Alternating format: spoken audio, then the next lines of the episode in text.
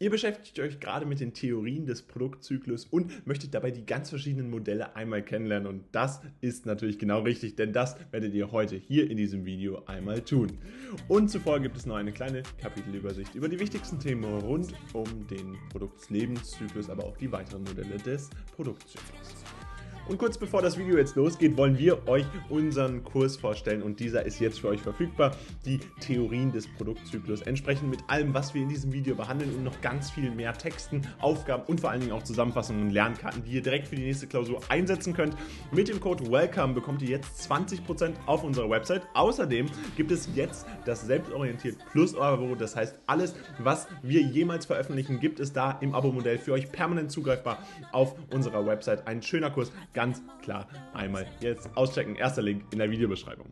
Und nun kommen wir zu dem Modell des Produktlebenszyklus und dabei ist es natürlich wichtig, dass wir es hier in seiner räumlichen Dimension betrachten, denn so ist es tatsächlich auch im Lehrplan vorgegeben und deswegen wollen wir es uns grundsätzlich erstmal angucken. Grundsätzlich ist es dabei so, der Produktlebenszyklus hilft dabei, den prognostizierten Umsatz- und Gewinnverlauf eines Produkts zu analysieren und entsprechende Marketingmaßnahmen planen zu können. Wir wissen ja, es gibt grundsätzlich immer wieder Modelle in der Wirtschaft, in der Geografie, in Erdkunde, aber eben auch in allen anderen Lebensbereichen, wo man eben versucht, einen bestimmten herkömmlichen Verlauf oder einen Verlauf eines Produktes oder eben auch anderer Dinge entsprechend zu prognostizieren. Und genauso ist es auch bei dem Produktlebenszyklus. Er soll entsprechend voraussagen, wie erfolgreich ein Produkt zu einem bestimmten Zeitraum in seinem Leben, also in seinem Zyklus des Produkts selbst ist. Somit ist dieser Zyklus und dessen Information natürlich auch ausschlaggebend für die erfolgreiche Vermarktung eines Produkts und damit natürlich von großer Interesse, insbesondere wenn wir uns Marketing angucken, aber eben auch andere äh, Firmen angucken, wie diese entsprechend stattfinden, da ist es natürlich ganz klar, dass diese erfolgreiche Vermarktung äh, ein Ziel ist. Das Grundmodell des Produktlebenszyklus ist in fünf Phasen aufgeteilt, die ein Produkt von der Markteinführung bis zum Marktaustritt, also diesen gesamten Zyklus, dann entsprechend durchläuft. Die Länge und der Verlauf der einzelnen Phasen unterscheidet sich aber von Produkt zu Produkt. So ist es ja immer, wenn wir uns einen Zyklus oder ein Modell angucken. Wir haben immer Unterschiede zwischen den einzelnen Produkten und so ist es tatsächlich auch hier. Von Markteinführung bis Marktaustritt ist natürlich die Länge und auch der Verlauf des äh, tatsächlichen Produkts und des Erfolgs äh, dann natürlich jeweils vom Produkt abhängig. Die erste Phase ist dabei die Markteinführung, das heißt, wir beginnen direkt am Anfang eines Produkts und damit beginnt sie mit dem Markteintritt des Produkts und stellt den Zeitpunkt dar, ab dem das Produkt dann von Kunden erworben werden kann. Also direkt initial, wenn das Produkt verfügbar ist, das ist die Markteinführung. Während der Markteinführungsphase ist die Bewerbung des Produkts ein wichtiger Bestandteil. Marketingtechnisch muss es natürlich genutzt werden, um Konsumenten auf das neue Angebot aufmerksam zu machen. Dabei ist es wichtig, dass erklärungsbedürftige Produkte den möglichen Kunden näher beschrieben werden. Abhängig von der Branche, der Produktart und der Vermarktungsstrategie kann man bestimmte Produkte bereits vor dem Verkaufsstart bewerben. Es ist natürlich ganz klar, wenn wir ein neues Produkt auf den Markt bringen, beispielsweise vor wenigen Jahren kam eine Virtual Reality Brille auf den Markt, dann muss man natürlich auch dem Kunden erklären, was ist das überhaupt und wofür nutzt man es entsprechend. Und wenn das nicht vernünftig erklärt wird, ist es natürlich für den Kunden ganz schwer, das dann richtig zu verstehen. Und ein Produkt kann sogar hier schon floppen. Und das möchte natürlich jede Firma vermeiden. Und deswegen ist dieses Marketing und auch das richtige Marketing, die Erklärung des Produkts ganz wichtig am Anfang des Produktlebenszyklus. Vor allen Dingen in der Videospielbranche ist es mittlerweile ja geläufig, dass die Produkte vorbestellt werden können, wobei das entsprechend eher die Ausnahme ist im Vergleich zu anderen Produkten. Ja, wenn wir uns jetzt beispielsweise die Einführung eines neuen Supermarktprodukts vorstellen, dann ist es dort eher ungewöhnlich, dass wir entsprechend eine äh, Vorbestellungsphase haben. Die Markteinführung ist aber eine sehr kostenintensive Phase und wirkt sich zudem negativ auf die Gewinnkurve auf. Wir müssen uns hier vorstellen, die Markteinführung kostet enorm viel Geld, aber initial kaufen es noch nicht so viele Menschen, weil das Produkt eben noch nicht so bekannt ist, noch nicht so viel ähm, verschiedene interne Reviews auch bekommen hat. Also auch familienintern äh, wurde das natürlich dann natürlich noch nicht so ein, äh, entsprechend empfohlen. Das liegt daran, dass Unternehmen zunächst mehr Geld in die Marketingmaßnahmen investieren, als sie durch das neue Produkt investieren. Mit, der ersten, äh, mit den ersten Verkäufen steigt dadurch natürlich trotzdem der Umsatz, aber eben nicht der Gewinn. Sobald die Kosten des Produkts von den Verkaufserlösen gedeckelt werden können, spricht man dann von dem Break-Even also dem Punkt, wo man entsprechend 0-0 rausgeht. Wenn man jetzt sozusagen es beenden würde, dann hätte man alle Kosten gedeckt, aber auch keinen Gewinn gemacht und dem Ende der Markteinführungsphase. Und hier ist jetzt ein ganz wichtiger Hinweis, nicht jedes Produkt erreicht die nächste Phase des Zyklus. Das heißt, die Produkteinführungsphase, die Markteinführungsphase des Produktlebenszyklus ist häufig auch schon die letzte Phase für viele Produkte und das macht diesen Produktlebenszyklus so spannend, denn er ist ein Modell, der zwar Produkte von Anfang bis Ende begleitet, aber eben auch äh, diese erste Phase schon eine so große Schwierigkeit darstellt, dass viele Produkte es gar nicht darüber hinaus schaffen und da diese dann entsprechend nie die Gewinnstelle erreichen können. Nach der Markteinführung folgt dann die Wachstumsphase und die ist natürlich schon namensgebend. Hier steigen die Verkaufszahlen natürlich kontinuierlich an. Wir haben jetzt unser Produkt eingeführt, wir kennen es inzwischen, wir haben verschiedene Marketingmaßnahmen gemacht und das Produkt ist entsprechend von verschiedenen Kunden gekauft worden. Man hat den Break-Even-Punkt erreicht und jetzt äh, wächst dieses ganze Projekt eben rund um das Produkt und die Verkaufszahlen steigen kontinuierlich an. Wichtig ist hierbei, dass man diesen Trend auch durch entsprechende Marketingkampagnen aufrecht erhält und beschleunigt. Das heißt, hier ist es ganz wichtig, dass man nicht auf einmal auf komplett das Marketing verzichtet, sondern eben, dass man kontinuierlich dabei bleibt, und in diesem ähm, ganzen Projekt oder in dieser Einführung, äh, Wachstumsphase dann entsprechend auch das äh, Produkt weiterhin und richtig bewirbt. Ab diesem Zeitpunkt wird auch die breitere Konkurrenz auf das Produkt aufmerksam. Das heißt, es kommt zu ersten Preiskämpfen, Imitationen, mit denen man dann entsprechend umgehen muss. Man muss sich natürlich bewusst machen, dass wenn ein Produkt erfolgreich ist, andere diesen Erfolg kopieren wollen und dagegen muss man sich wehren. Eben beispielsweise, wenn man sich mit einer Marketingkampagne ganz klar hervorhebt und sagt, warum das eigene Markenprodukt entsprechend das bessere ist. Die dritte Phase des Produktlebenszyklus ist die Reifephase. Die überdurchschnittlichen Wachstumsraten, die wir im Wachstums, äh, in der Wachstumsphase noch hatten, klingen nun langsam ab. Die meisten Produkte sind in dieser Phase am profitabelsten, da weniger Geld in Marketingmaßnahmen investiert wird und die Marktanteile bereits in der Wachstumsphase gewonnen wurden.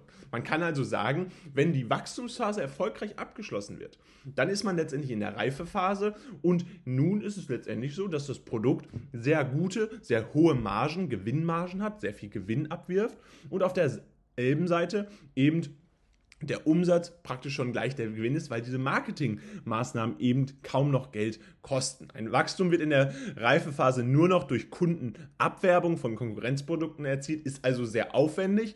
Um zu vermeiden, dass man selbst Kunden durch Abwerbung verliert, ist eine stetige Entwicklung der eigenen Marke und Botschaft wichtig. Das sehen wir bei ganz vielen äh, internationalen Playern, äh, egal aus welcher Branche man sie nimmt. Es ist immer so, dass diese äh, sich immer weiterentwickeln und neue Produkte auf den Markt werfen, aber eben auch auch ihre eigenen Produkte weiterentwickeln, um genau die vierte Phase nämlich zu verändern, denn die vierte Phase ist die Sättigungsphase. Die Sättigungsphase macht sich durch einen Rückgang von Umsätzen, aber auch den Gewinnen bemerkbar. Ein Marktwachstum existiert nicht mehr, das hatten wir ja schon vorher festgestellt, dass das Wachstum langsam abklingt, jetzt existiert es gar nicht mehr. Stattdessen ist vielmehr ein Verdrängungswettbewerb Präsenz, mit dem versucht wird, die Kostenführerschaft zu erlangen. Dafür werden Kostenblöcke von Produkten gestrichen, damit diese günstiger angeboten werden können als Konkurrenzprodukte. Man spart letztendlich ein. So kann man noch einen Gewinn erwirtschaften, auch wenn die Konkurrenz dann zum selben Preispunkt bereits Verluste einfahren würde. Wird die Kostenführerschaft erlangt, können Unternehmen das Maximum aus der Sättigungsphase herausholen. Also hier ganz klar, man erreicht letztendlich hier nur einen Gewinn und nur eine positive äh, Resonanz aus dieser Sättigungsphase, wenn man eine Kostenführerschaft entsprechend erlangt. Und da ist es dann entsprechend so, dass verschiedene Kostenpunkte äh, aus äh, dem Produkt gestrichen werden können äh, müssen und dann im Vergleich zur Konkurrenz man sich dort eben durchsetzen sollte. Und die letzte Phase des Produktlebenszyklus ist die Degenerationsphase und auch hier ist der Name im Grunde schon aussagend über alles, was tatsächlich passiert, denn diese zeichnet sich durch einen stetigen und steigenden Verlust von Gewinn, Umsatz und Marktanteilen aus. Damit ist es dann so, hier können auch Marketingstrategien letztendlich nichts mehr helfen. Der Markt ist erschöpft, man hat alles rausgeholt, was ging und jetzt ist es entsprechend vorbei. Wichtig ist, dass das Unternehmen an diesem Punkt den Fokus auf die Weiterentwicklung und die Einführung neuer Produktvarianten oder eines Nachfolgemodells gibt. Damit ist natürlich auch klar, dass dieser Produktlebenszyklus, das Grundmodell des Produktlebenszyklus hier letztendlich zu Ende ist. Dennoch darf man nicht vergessen, dass nicht unbedingt eine Marke damit enden muss. Denn viele Marken bestehen ja aus mehreren verschiedenen Produkten und diese einzelnen Produkte verlaufen dann entsprechend in diesem Produktlebenszyklus. Viele schaffen die erste Phase nicht, viele äh, schaffen es bis zur letzten Phase. Aber am Ende ist eben wichtig, dass die Marke kontinuierlich sich weiterentwickelt hat. Und wenn das gewährleistet werden kann, dann ist es tatsächlich auch möglich, dass mit diesem Produktlebenszyklus am Ende äh, trotzdem eben auch am Ende einer äh, eines kompletten Produktlebenszyklus für ein einzelnes Produkt die Marke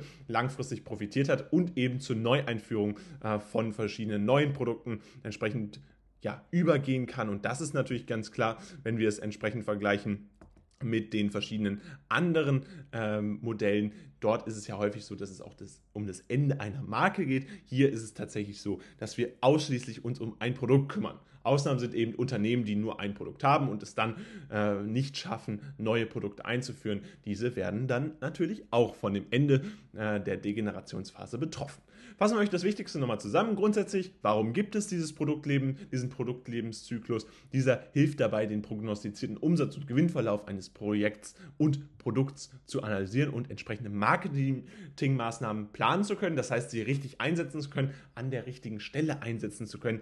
Ganz wichtig, wenn man sich das entsprechend anguckt, insbesondere bei der Markteinführung eben wichtig, denn das ist die erste Phase. Sie beginnt letztendlich mit dem Markteintritt des Produkts und stellt den Zeitpunkt dar, ab dem das Produkt dann von Kunden erworben werden kann. Demgegenüber steht dann die letzte Phase des Produktzyklus, wo entsprechend der Produktlebenszyklus sich äh, ja, beendet und da entsprechend die Degenerationsphase dem Ganzen gegenübersteht. Diese zeichnet sich durch eine steigende Verlust von Gewinn, Umsatz und Marktanteilen aus. Dabei ist es so, dass die zweite Phase entsprechend durch enorme Wachstumsraten gekennzeichnet ist, also die Wachstumsphase ist, dann haben wir die Reifephase, in der wir einen sehr hohen Profit erwirtschaften können, weil das Produkt entsprechend kaum noch Marketing benötigt und dann gibt es letztendlich noch die vierte Phase, in der wir eine Sättigung erreichen. Das heißt, hier ist die Sättigungsphase des Produktlebenszyklus erreicht.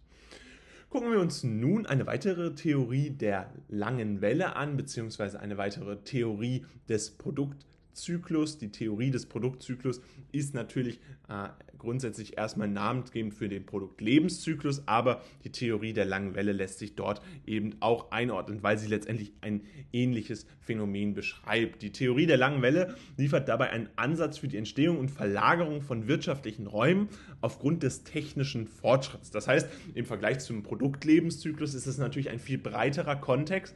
Dennoch äh, geht es hier eben auch um die Weiterentwicklung und den technischen Fortschritt, der entsprechend mit dieser Theorie der langen Welle tatsächlich eindeutig eingeordnet werden sollte. So lautet die primäre Aussage, dass technische Neuerungen in zyklischen Abständen auftreten und dadurch langanhaltende Wachstumsströme ausgelöst werden. Ein Beispiel für eine lange Welle haben wir euch hier mal direkt mitgebracht, denn diese Neuerungen werden dann als Produktinnovation betrachtet und bringen so neue Wachstumsindustrien hervor. Die erste Welle wäre beispielsweise, wenn wir uns jetzt hier dieses Beispiel angucken, Dampfmaschine mit Kohle und Eisen.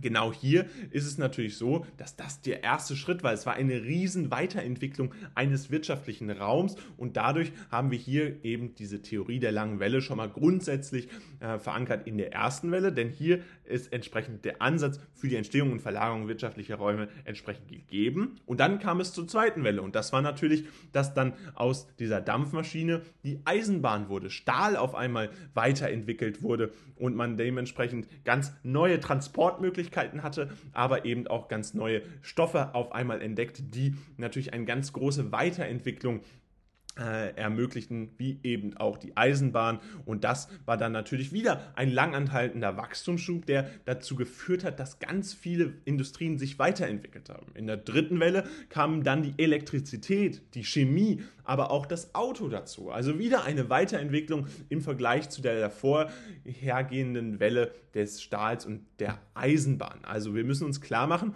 es gibt immer neue Wachstumsindustrien und hier wäre das dann eben in der dritten Welle durch Elektrizität, Chemie und Auto, das Auto entsprechend vertreten. Und eine vierte Welle könnte man beispielsweise in der Chipindustrie sehen, Kunststoffindustrie und auch mit dem Flugzeug, was natürlich auch nochmal eine enorme Weiterentwicklung des Transportwars war, die dann entsprechend auch mit mit dieser Theorie der langen Welle wieder diesen technischen Fortschritt betont. Und genau das ist wichtig, dass man sich das bei der Theorie der langen Welle eben bewusst macht, dass es hier immer um eine Produktinnovation geht, um eine Neuerung im Vergleich zu dem, was bisher bekannt war. Und so ist es natürlich auch für die Zukunft entsprechend, was natürlich auch dazu führt, dass wir diese fünfte Welle, die jetzt in diesem Beispiel äh, natürlich noch aussteht, natürlich noch gar nicht voraussehen können. Und das macht es eben auch so schwer, diese Wellen dann sozusagen vorherzusehen bzw. zu beschreiben. Wer das beschreibt, ist letztendlich ein Innovator und kann natürlich ganz viel Geld mit seinem Unternehmen verdienen oder eben sich an dieser Innovation äh, sehr äh, beteiligen und dadurch neue Wachstumsindustrien hervorbringen, eben genau nach diesem Modell dieser Theorie. In der Vergangenheit lag der räumliche Standort einer neuen langen Welle entfernt von dem Zentrum der vorherigen Welle. Das liegt insbesondere daran, dass die Kernregionen der alten Welle nicht den Standort Standortanforderungen der neuen Wachstumsindustrie entsprechen. Hinzu kommt, dass das Verhalten von Großunternehmen, Gewerkschaften und Regierungen die notwendigen Anpassungsprozesse entsprechend verhindert haben. Das heißt, hier ist es so, dass es eben auch verschiedene Faktoren gibt, die eine Welle unterbrechen können oder die dazu führen, dass eine Welle länger ist, als sie eigentlich sein müsste von der Innovationskraft her. Das heißt, dass wir hier immer wieder eben einen äh, Strukturwandel durchleben. Das also auch Teil dieser Theorie der langen Welle, dass der Strukturwandel eben stattfindet. Und genau das seht ihr hier noch einmal zentral aufgeschrieben. Fassen wir euch das Wichtigste nochmal zusammen. Die Theorie der langen Welle beschäftigt sich letztendlich mit einem Ansatz für die Entstehung und Verlagerung von wirtschaftlichen Räumen aufgrund des technischen Fortschritts. Ein Beispiel hatten wir euch genannt. Es gibt ganz viele äh, Wellen, vier Wellen haben wir euch aufgeschrieben, die in den letzten Jahrhunderten stattgefunden haben. Von der Dampfmaschine über die Eisenbahn zum Auto und dann zum Flugzeug ist beispielsweise die Theorie der langen Welle, wenn wir uns das auf den Transport beziehen. Und in der Vergangenheit lag der räumliche Standort einer neuen langen Welle Welle entfernt von dem Zentrum der vorherigen Welle. Und das liegt primär daran, dass eben die Standortanforderungen nicht immer dann noch gegeben waren von der alten Welle und neue Wachstumsindustrien entsprechend ja, sich verlagert haben, insbesondere auch aufgrund des Verhaltens von Großunternehmen, Gewerkschaften und verschiedenen Regierungen. Also sehen wir, die Theorie der langen Welle beinhaltet letztendlich auch die Kernaspekte des Strukturwandels und guckt sich diese genau an. Und um diesen Strukturwandel zu verstehen, muss man natürlich auch die Ursachen für den Strukturwandel verstehen und diese sind natürlich sehr breit gefächert und insbesondere äh, in der Vergangenheit konnte man einiges darüber lernen. Wir müssen uns daran erinnern, der Strukturwandel ist natürlich auch direkt immer mit dieser Theorie der langen Welle verbunden, dass man eben äh, immer auch eine Innovation stattfindet, einen langanhaltenden Wachstumsschub hat und technische Neuerungen. Das heißt, dieser das sind letztendlich Ursachen, die wir schon aus der Theorie der Langwelle entnehmen können. Eine konkrete Ursache ist dabei auch der Wettbewerb und die Liberalisierung der Märkte. Der Strukturwandel, wenn wir ihn als solchen betrachten, äh, insbesondere in der Region Deutschlands, aber auch weltweit, sehen wir, dass wir eine enorme Liberalisierung, also eine wesentlich größere Freiheit innerhalb der Marktstruktur stattfinden lassen können und vorfinden können und dementsprechend natürlich viel mehr Wettbewerb stattfinden lassen können. Und genau das ist auch ein weiterer Grund für den Strukturwandel, denn dadurch wurden verschiedene Industrien weltweit äh, letztendlich outgesourced und konnten immer billig, billiger produzieren. Das bedeutete natürlich auch auf der anderen Seite den Wegfall von ganz vielen anderen äh, Standorten, die eigentlich ursprünglich eben in Ländern wie Deutschland waren, aber dann eben durch billigere Lohnländer ersetzt wurden. Und das ist letztendlich auch daran begründet, dass wir eine Veränderung von Produktionsprozessen vorfinden können. Das heißt, hier ist es letztendlich so, dass die Liberalisierung und der Wettbewerb dazu geführt hat, dass wir Produktionsprozesse optimieren konnten und entsprechend verschiedene Produktionsprozesse auch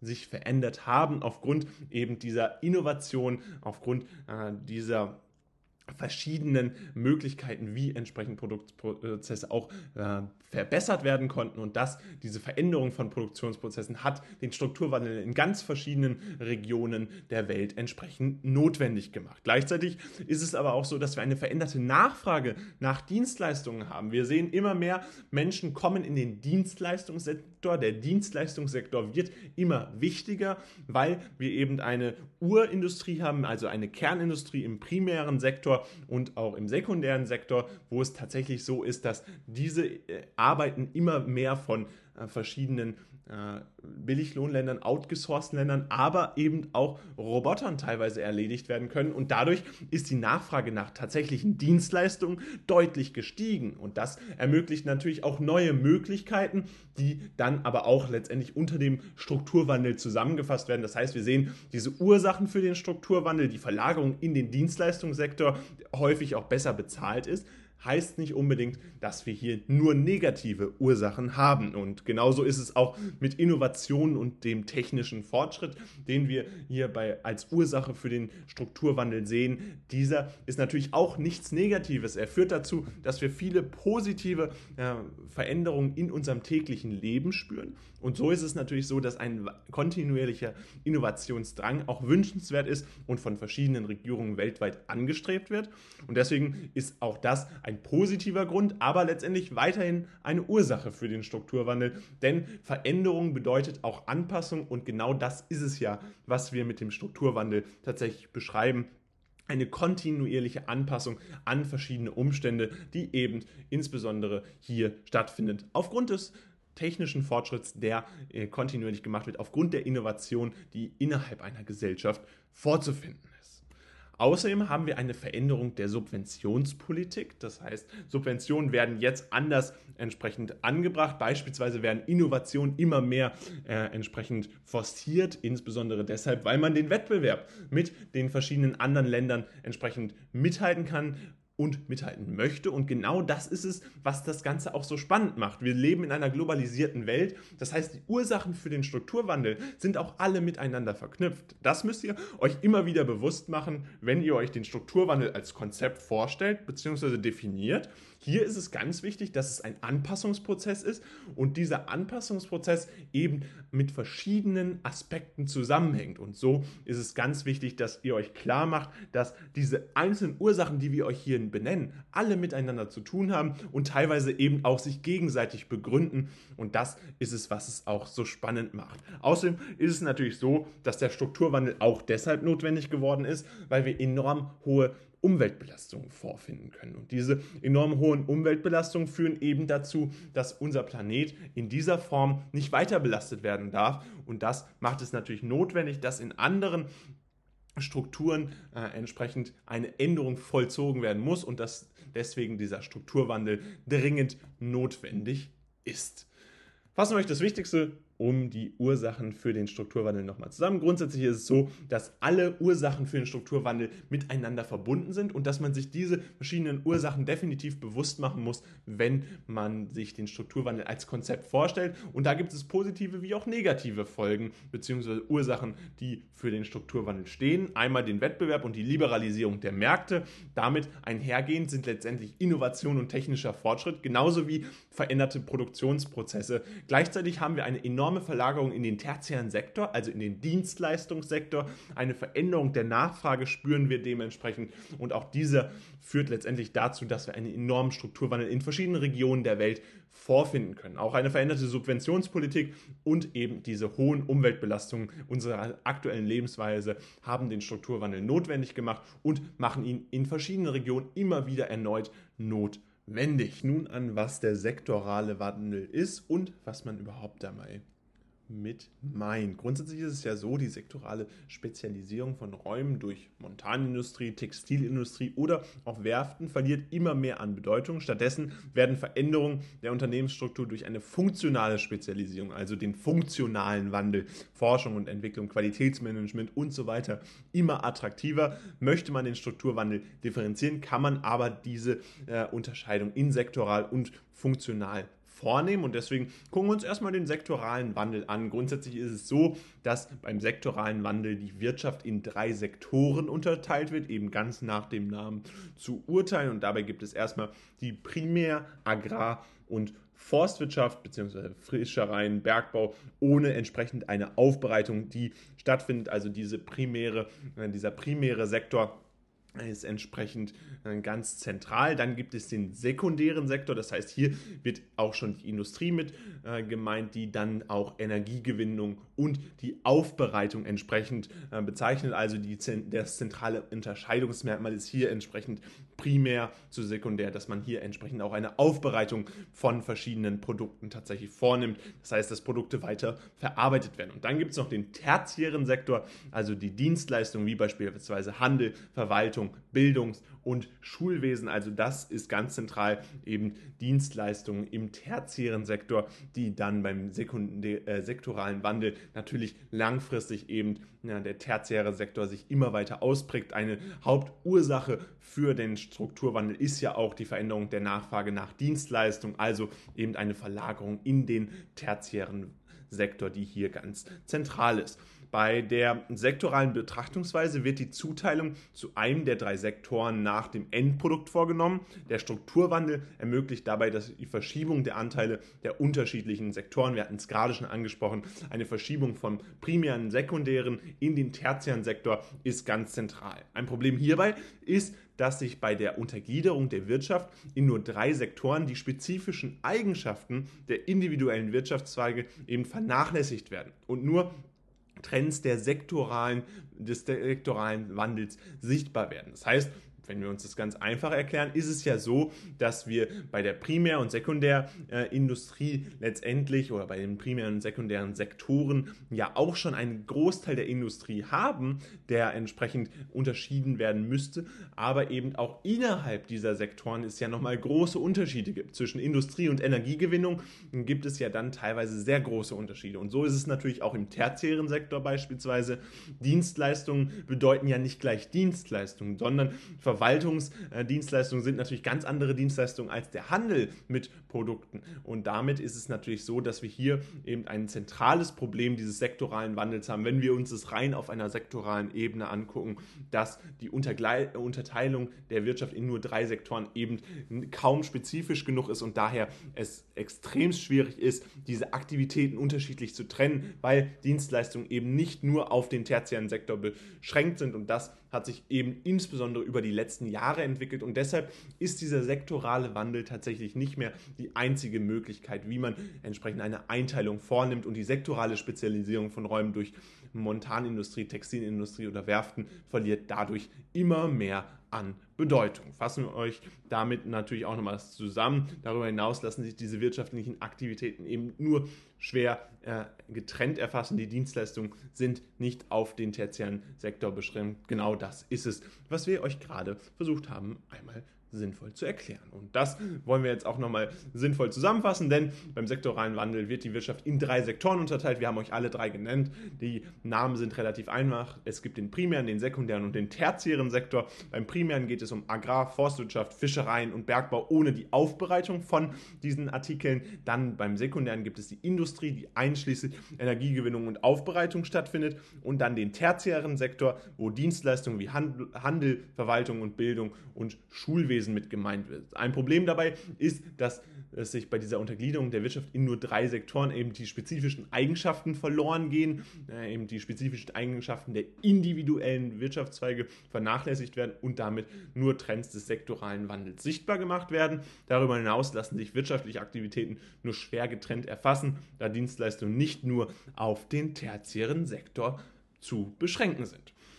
Gucken wir uns nun den funktionalen Wandel an. Und wenn wir uns den funktionalen Wandel angucken, dann sehen wir auch direkt, dass der funktionale Wandel tatsächlich einer der Hauptaspekte ist, die in der vergangenen Forschung der letzten Jahre immer von größerer Relevanz entsprechend geworden ist, denn die funktionale Spezialisierung ist genau das, was die Veränderung der Unternehmensstruktur eben durch den Strukturwandel äh, genauer beschreibt und dadurch diese funktionale Spezialisierung nach Forschung, Entwicklung, Qualitätsmanagement immer wichtiger wurde. Beim funktionalen Wandel werden dabei die Veränderungen der betrieblichen Funktionen betrachtet. Das heißt, im Vergleich zum sektoralen Wandel haben wir nun eben tatsächlich diese genaue Betrachtung der einzelnen betrieblichen Funktionen. Dadurch erkennt man, dass der Anteil tertiärer Arbeit stark zugenommen hat als eben die Nachfrage nach tertiären Gütern. Nicht unbedingt alles, was entsprechend als Dienstleistung gekennzeichnet ist,